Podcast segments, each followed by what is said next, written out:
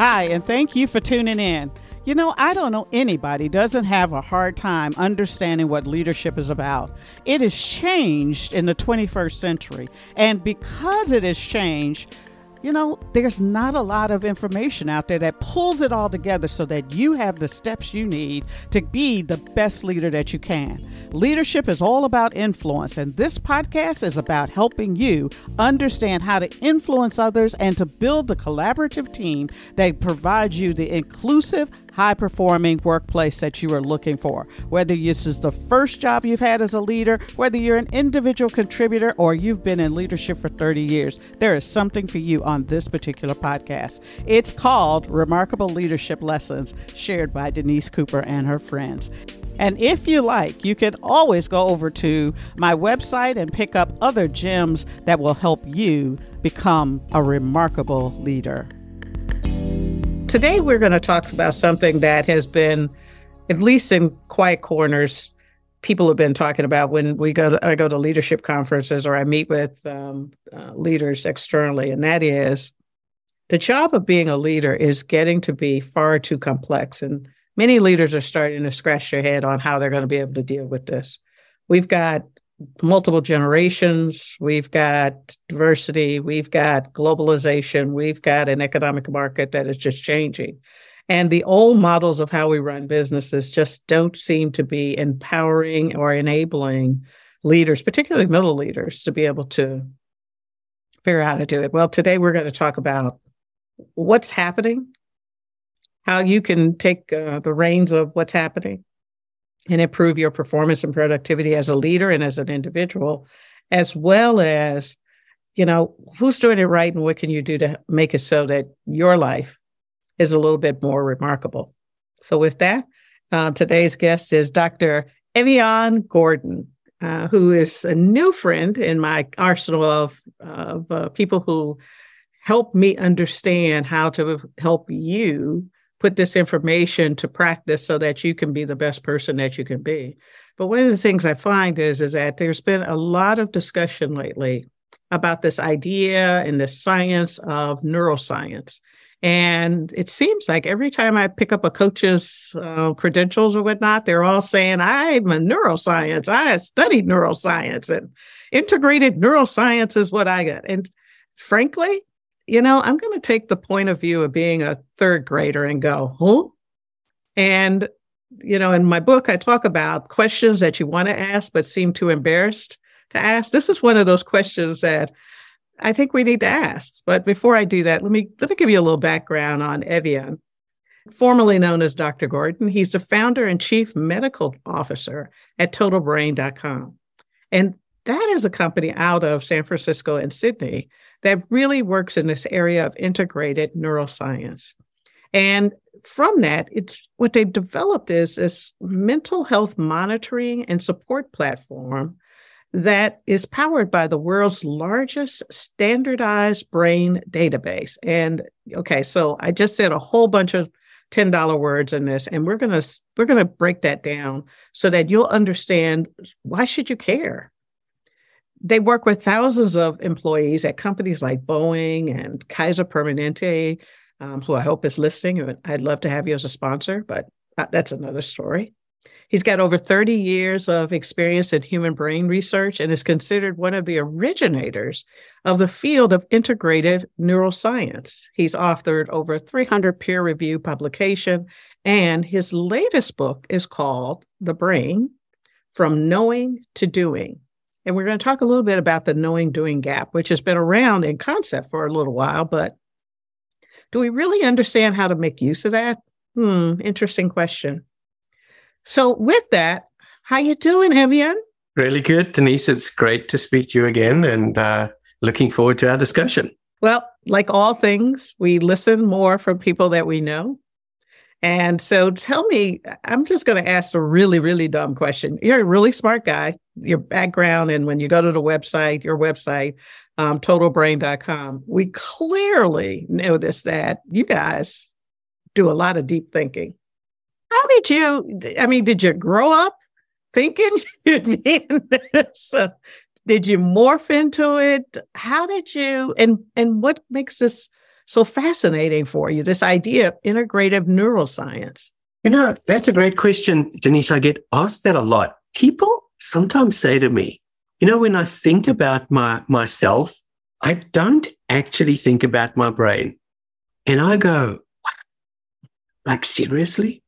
And it has taken me over 30 years. I am 70 years old now, Denise. I've been in this landscape of the brain and mind for all my life. And it has been surprising to me, mystifying that we have been so poor explaining why the human brain, every home should have one.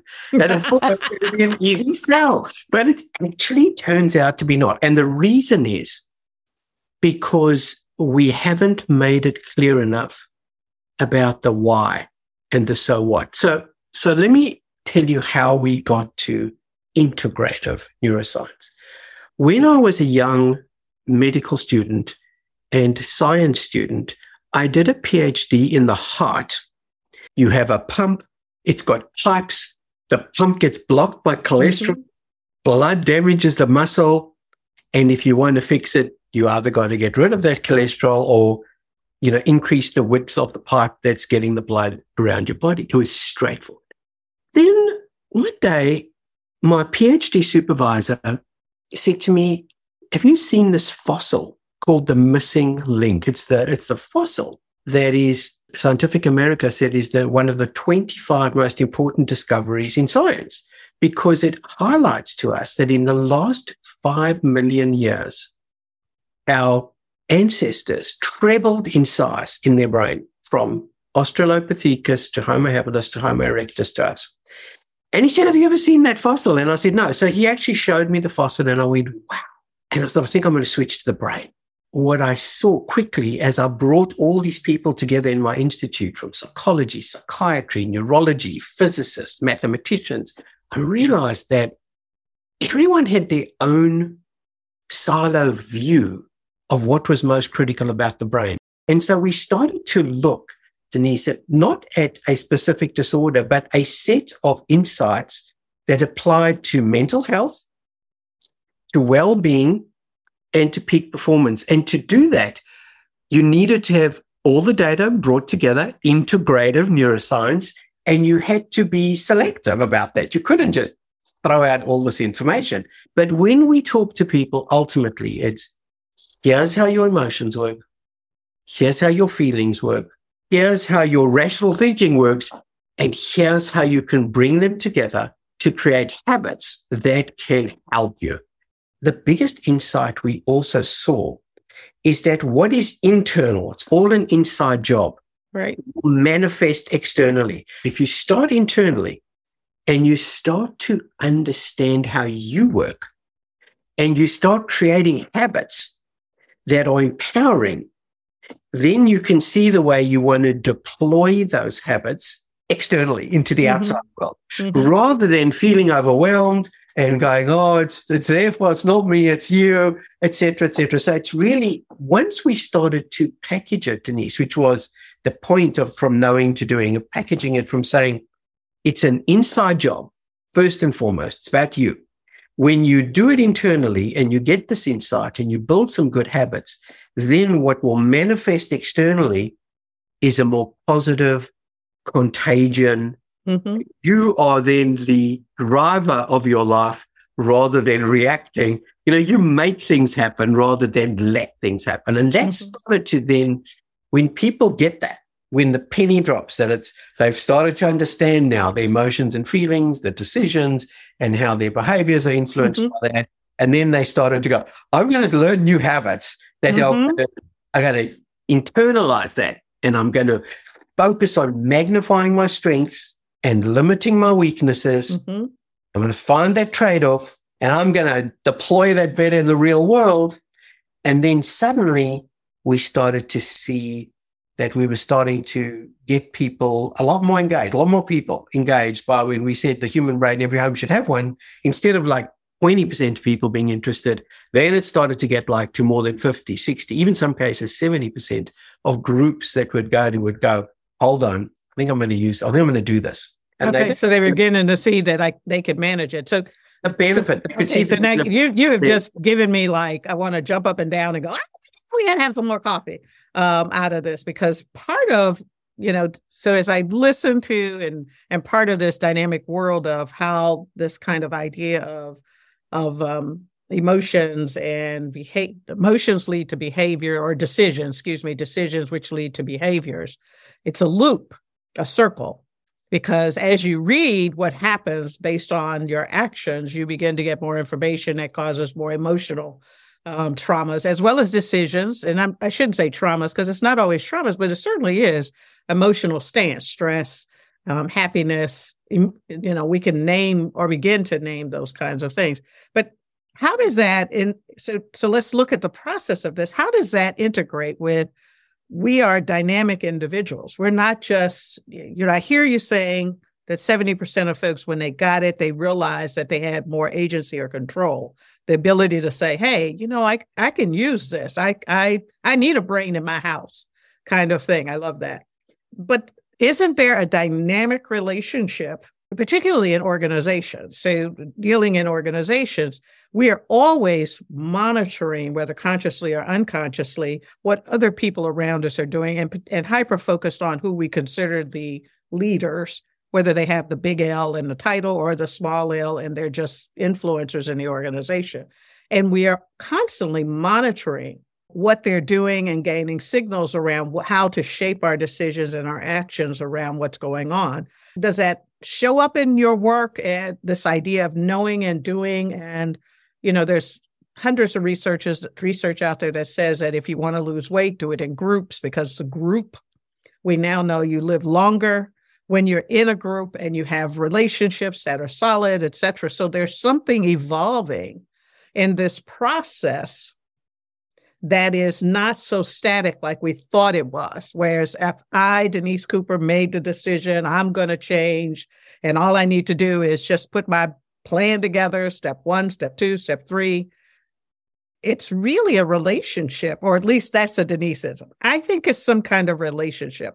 Are you finding that? Are we? Is it evolving yeah. past that? What's up? No, that's spot on. So let me take a let's let's unpack that further and apply this principle of emotions, decisions, and behaviors to that relationship. So the first thing we, we saw, Denise, is okay, we want to look at the relationships at work or in a relationship at home. So let's begin with the principles we saw.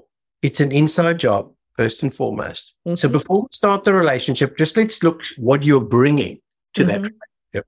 And what we landed on, Denise, when we looked at all the data, we saw that the number one thing, the top of the pile, was stress control.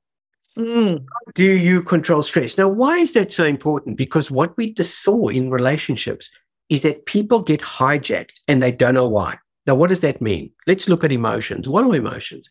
Well, firstly, we built these laboratories. We had 30 laboratories around the world where we measured, and I won't go into the details now, but we measured what are these things? Like, how come we feel hijacked and it happens like that in an mm-hmm. instant? Well, Denise, it turned out that the door into our non-conscious, we call it non-conscious, but most people think of it as unconscious. The door into the unconscious brain has been opened.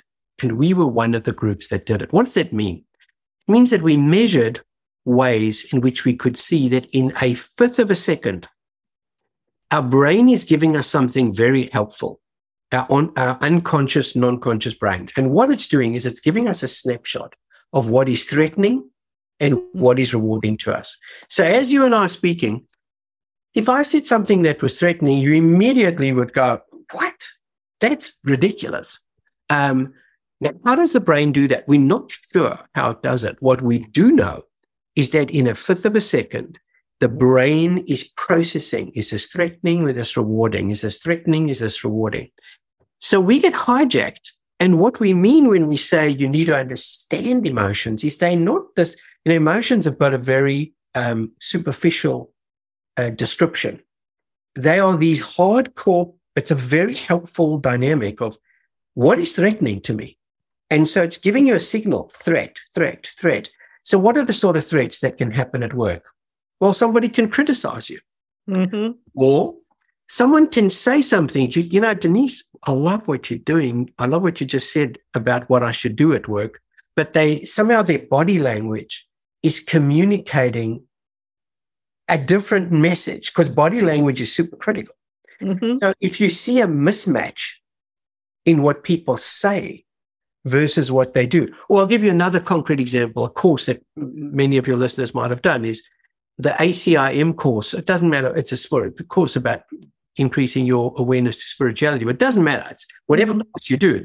But lesson number 21, Helen Schucman says, even a minor irritation is a veil drawn over intense fury. So my point that I'm saying is sometimes you feel pissed off mm-hmm. and you you don't know what to do with it. And it's right. and you pretend that it's okay. Oh, it's nothing. Oh, don't worry. So the point is there are hijacks that are super irritating to us because of the way people talk to us. Right. Us. Messages we get that are not necessarily what they rationally are saying. Mm-hmm. So my point I'm saying is this. We know that communication is complex. Relationships are complex. So therefore we need to start off, Denise, before I end off in a moment about relationships at work. We need to start off by first going, how do I deal with stress? How do I mm-hmm. deal when I get this hijack that says, God, that irritates me? Mm-hmm. Why do they say that? Why are they being so false? How do we deal with that? And so we start off by empowering people with a raft of tools. And I'm not just talking about, med- I mean, I love meditation. I'm not talking about, right, med- right. no, no, no, no, yeah. I mean, stress in the moment, like right now. Let's say I was at work and someone criticized me and I felt yep. that criticism was unfair. So what do I do that right now in the moment I can go, whoa. Firstly, we train to not respond immediately because you mm-hmm. need, everybody knows slow breath is good, but we have very specific tools that show certain breathing, like at six breaths a minute, there are tools mm-hmm. that pace you, is the strongest brake on your stress system you can find. So in total brain, for example, it's called resonant breathing. It doesn't matter. There's some scientific ways. Secondly, Denise, there are empowering mantras, visualizations, body language changes that just even pulling your shoulders back slowly that can totally change your reaction to hijack because it changes your brain state. So we're training people not just in general to lower their stress, which of course is very good. Meditate for 20 minutes a day you know, don't have high sugar content foods that are wrong that are going to start. Sleep properly. All the five pillars of health, you know, calm, move, mm-hmm. eat, connect, and sleep. Of course, I'm not talking about that.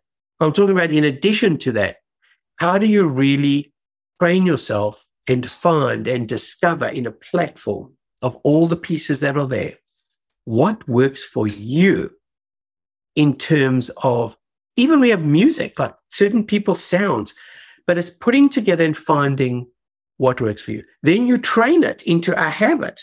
And the point, Denise, about habits is that if you go on the web today, the author, and I work closely with the American Institute of Stress, for example.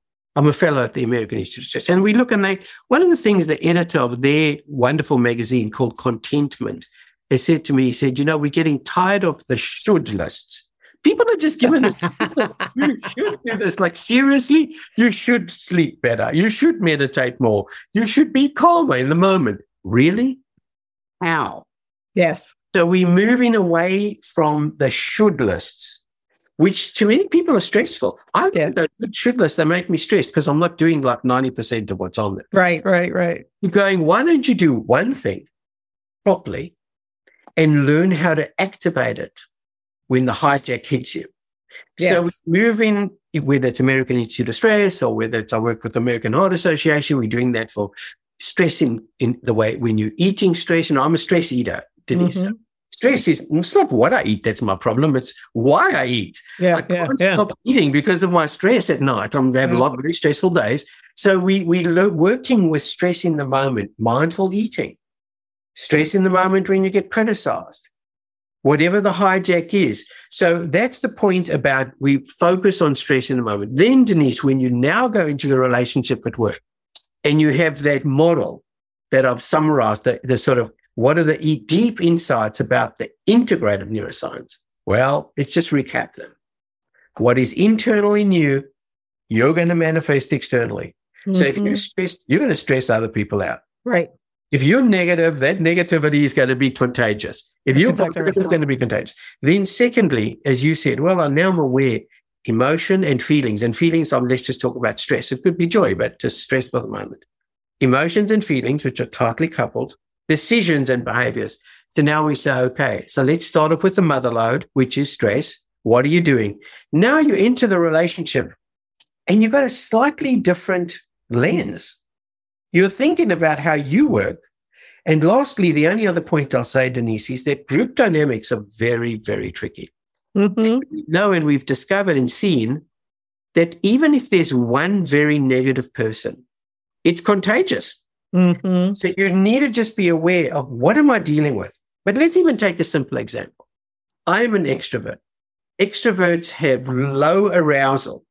So that's why they need external input. They need input. They like iterating and resolving things in the moment in an mm-hmm. Many of my closest people at work are deep introverts. Mm-hmm. They are highly aroused. They actually don't like to be forced to give an answer in the moment. They want to think right. about it. Right. They want to put it together. So you start observing and being a little more aware of what is their brain function like. Even the most basic thing. Are they extroverts or introverts? Are they negative or positive people? Mm-hmm. You know, mm-hmm. I happen to be a sort of positive on the surface, but I kind of had a, I'm sort of magnified threat. So I'm a little bit of a negative person at my core. Mm-hmm. What are they?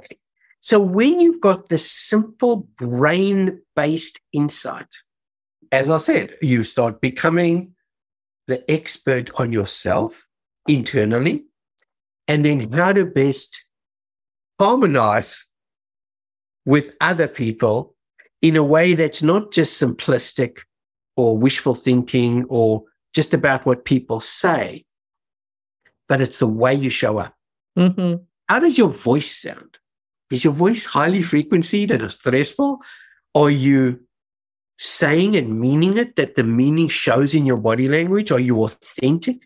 And I suppose I'll end up with one other word that we've seen that's critical. It's not a word, it's a process presence. So that when you show up at work for somebody, are you really present? Or are you just going through the motions to try and impress them or get what you need? Or is this just transactional? Or are you actually trying to build something? A relationship. Mm. Okay. So, so let's pause there. Let's yeah, let's pause there because that leads me to something that I hear a lot, and you probably hear too, is I as I work with leaders, as I talk to leaders, as I make these presentations, etc. And I notice this also in in the book, the from the knowing to doing um, process out of here. That you know, guys, I, I encourage you to pick it up and and at least get to understand how your body works, particularly if you're a leader, because you do set the temple in the workplace. But one of the things that I hear a lot from um, more senior leaders is is that they believe that younger leaders, younger individuals have a lower tolerance for handling change, adversity, kind of going with the flow in life. And the other thing is something you just said about when you show up, show up and be present. And, you know, they're on the phones, thumbs are moving faster than anything. We're you know we're consumed with this thing called a phone here or an ipad or a surface tablet whatever it is. And that does disconnect us from one another. We think we're hearing we think we can multitask we really can't do it on things that are new to us. But and that's old stuff that's been out there for a long time but it's all habits is is there something true or have you guys done the research to find out from generation to generation is our capacity for change going down? It's a great question. You know, we, um, as I say, well, I don't have a monopoly of wisdom in any of this, but what we have seen, and we've also built a course with a company called Whatbox for leaders, because leaders bring the climate. Mm-hmm. So they often ask this question, and here's what we're seeing. There's no capacity difference in the brain. You know, there's no them and us when it comes to the brain when we look in this world's biggest brain database, we see that it's all just a continuum. It's just a matter of we all go through periods of anxiety and depression and peak performance. It's more just a matter of how much of the hijack you have and how well you deal with it.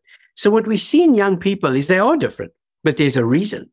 It's not because their capacity is different, is that they are facing a level and a pace of change that we simply didn't have. I mean, look at today, even in the last three years, the extent to which artificial intelligence has like a tsunami into the workplace, mm-hmm. the job insecurity that that is bringing, the fact that was what was previously valued was skills, and now what's being valued is innovation. Mm-hmm. I mean, mm-hmm. these are tremendously challenging issues for young people. The level of uncertainty. Then also, there's a greater awareness about identity. So mm-hmm. they now have a much greater choice and a much greater exposure to information. So they're not as easily, or we have a simpler model. The world was simpler 10, 20 mm-hmm. years. Mm-hmm. And, and so what we see today, Denise, is that it's not a capacity issue. It's kind of like our awareness that there is such a massive pace of change that what young people are seen to be more sort of, you know, fragile and uh, failure to deal with conflict and, uh, you know, I think a lot of that is simply that the complexity is different. And that with that kind of complexity they're facing, we just don't have good models for it. And it even increases the importance of insight into how all of our brains are working because there's never in human history been a time of this pace of change. And I know every era that I've lived through, and I've lived through generations now, mm-hmm. say that. But when I compare that, it is real. I mean, it's nothing like it. There is just nothing like it. So I think that's part of the problem that I see in younger people or that we see. And we look at their data and you can see they are they're, they're embracing complexity, but it's kind of overwhelming.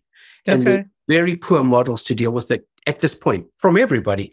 And they are like so amazing. I mean, they are so adaptive, but not quite in the same way that our early rules of work life were set up. You know, the days of carrot and stick are gone. They are, yeah. they are horrible. They just don't work most. I mean, you can try and impose them if you want it. Good luck. And there's some people that are scared, so they don't want to lose their job, so they do it. But for real growth companies, growth mindset, well, mm-hmm. openness, they are embracing that complexity and they are focusing on innovation because innovation, the World Health Organ, the World um, Economic Forum has said that the vast majority of jobs within the next two years, 20 years is going to be innovation based. The best jobs are going to be innovation based. So they're, they're embracing it, but it's a work in progress. It, it's tr- tricky, but I do not believe there's a capacity problem. I believe that the leaders have not yet formed a good model of articulating a way to deal with this new complexity that meets people where they are. For the younger people in particular, to really listen to what they are showing up with and addressing and modifying the model, this brain model that we mentioned, the emotion, feeling, decisions, and behaviors, modifying it in a way that works for them. And lastly, Denise, there's a big difference with young people they are demanding to be treated as individuals. It is not, you know, for us to go, well, what group do you belong to? And groups are gone for them. It's like, I am an individual. Mm-hmm. I have my specific identifications and I demand to be treated as an individual mm-hmm. in every way. And that is a new world. So, uh, so let me ask you this question because as I look at leadership, particularly that kind of middle manager leader um, you know, senior leaders get insulated from this kind of complexity of having multiple individuals and then trying to create kind of a core group out of this. But we are putting more and more and more on that group of leaders or middle managers or whatever that's that middle strata is in an organization. The pressure's really on for them not to just understand the business model and the economics of it, but now we're saying they've got to understand supply chain. I mean, you know, the last three years has been tremendous in terms of what we had to push down so that they can meet customer needs and make the bottom line work in essence out of this.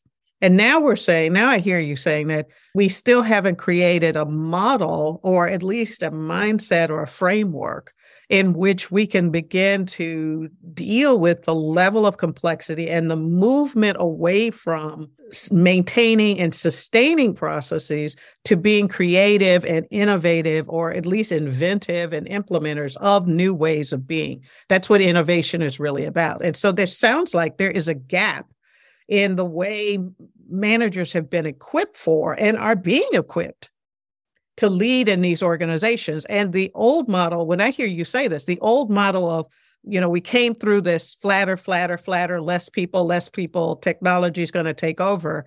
And I say that we've we kind of reached a point of no return on this flat organization because there's really no capacity for people to even think about change because every habit that has to be undone takes a minute to get undone and there are consequences to doing that. But as I listen to you, it sounds very much like we have cre- we're in this space of leadership in organizations in which there's very little discussion and not good models in place around how do we manage the complexity of the environment the people and the services that we have to produce in order to make a healthy company run and you know this whole shebang to make what it's supposed to make right? It are you are you noticing that? Is did i get that from what you're talking yeah, about? no, the more you're talking about this the less i hear that we got we got we have figured this out or we're even experimenting. Yeah i think that's spot on. You know I, what we see is that the onus is on the middle, and you're so right, the middle managers to breach the brain gap. What do I mean mm-hmm. by the brain gap is they assume and have been assuming that rationality will prevail. If you just give people the rational business case, this is the ROI, this is our product market fit, this is why we're going to be a successful business, this is what you've got to aim at, you've got to justify your KPIs for this business, that that's enough. But mm-hmm. when you mm-hmm. look at the surveys, of mm-hmm. people today, you see that there are two factors that are new. The first is that people hugely value the quality of their bosses' authentic relationship with them. Okay. They value that. They will look for that. They will when they when we into when we hire people, they literally look and ask about that issue and and if they we want to try and get them to stay with the company rather than move on. That is a massive factor if there's not a good relationship with their middle management mm-hmm. and the quality of that relationship. And the second and kind of more interesting thing, Denise, from a brain point of view, is meaning. People say that they want purpose in their jobs, and they're not kidding. Mm-hmm. We have employed people as a brain company who work for us for a fraction in San Francisco that they could get a couple of miles away in Silicon Valley, a fraction. Yeah. Why? Because they want to be part of a company that is purpose based, that has a mission. And in our case, the mission is, you know, to bring mental health and brain awareness to people on scale. So meaning matters, and that is new.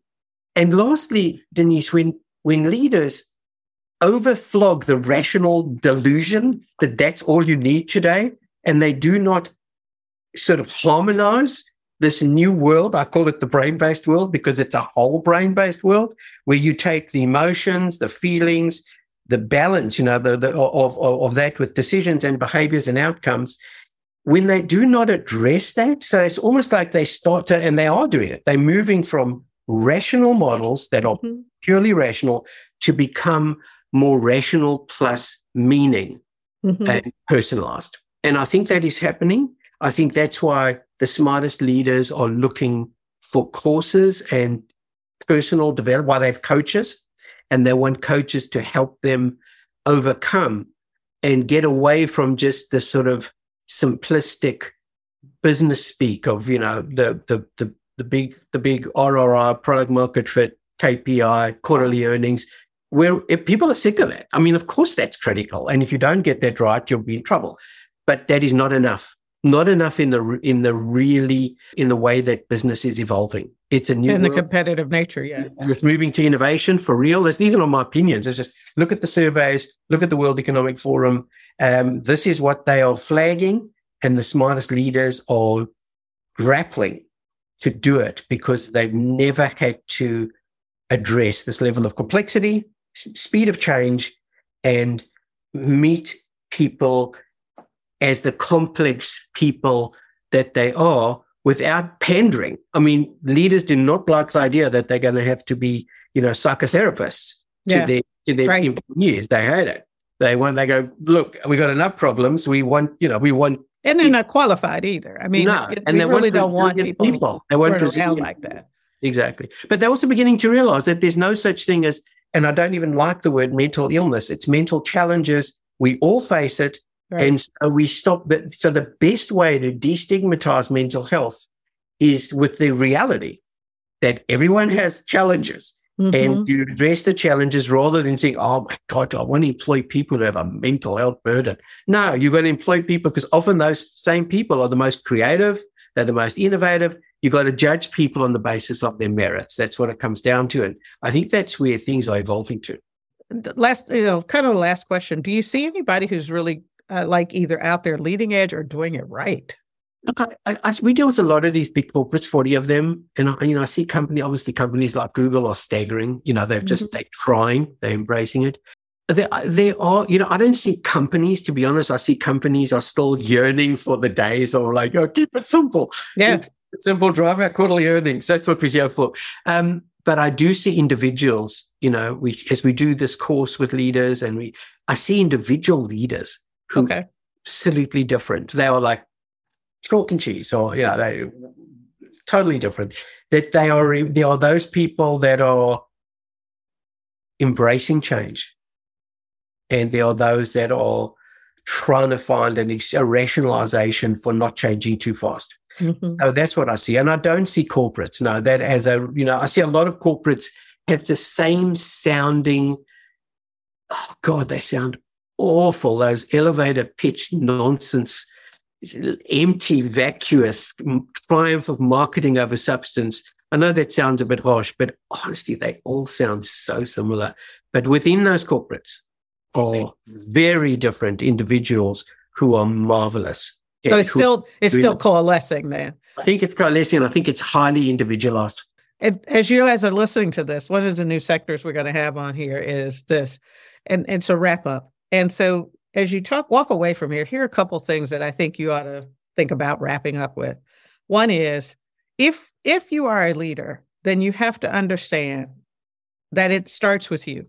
You set the pace in your organization, that there probably isn't anyone out there yet who can help you figure this out. But there are individuals who you can connect with who might be able to help you figure it out and give you the emotional support as well as the brain support brain being decision making and habits and exper- ability to create experiments that are going to help you get better at this. So think of it that way. There isn't a school that you can go to that's going to teach you how to do this. Two, this is an evolving issue. If we look at what Dr. Gordon has said in terms of the next couple of years, World Health um, Foundations, World Economic Forum, et cetera, are all talking about the next edge is really around change and innovation. And this idea of change is really about you can be an agent of change or you can be a change agent. And you have to know which side are you going to be on. And there may be questions of which side you're going to be really good at. It's not to dissuade you from being a leader in the future, but we are sounding the bell today, I hope, that you will understand that the things that you may have chosen in the past, you might need to sit back and re examine to see how you're going to go forward to be successful. And so the remarkable lesson for today is this it all begins with you. Know that you have the ability to not only influence and determine what your outcomes are going to be, but you have the ability to determine how others are going to play this game with you and that connections matter. Evian, how can people get a hold of you? Oh well, um, my my uh, my website is dreviangordon.com. And um, I, it's been a, a, a, great pleasure to speak to you today, Denise. Your, your questions and your whole preparation for this have just been masterful. Thank you so much. You're welcome. And guys, do not forget to go out and get his book, The Brain From Knowing to Doing. You can get it on his website, totalbrain.com, or I'm sure it is on uh, Amazon and Barnes and Noble and all those other wonderful places. Just on my personal website on dreviangordon.com. Ah. That's kind of that's so kind of you to mention it. But but it's just been a great pleasure to um, to speak to you, and I hope everybody remembers that At the end of the day, it's all an inside job. That's it. There you go. and you heard it first, guys. Thank Thanks. you so much for coming Thank in. You. We'll talk to you next week. Well, as I said before, this is a wrap. Hey, thank you so much for following me. And if you really, really want to make things better and help me get the word out, please go like this wherever you're listening to your podcast. Follow me on LinkedIn, Instagram, and Twitter. All of that's in the show notes. And for doing that, go to my website and click on the uh, network, and you'll be able to get some free gifts that will help you figure out how to be the best leader that you can be. As I always say, if you like it, share it. If you don't like it, share it because I guarantee it will definitely help you become the most remarkable leader you can be.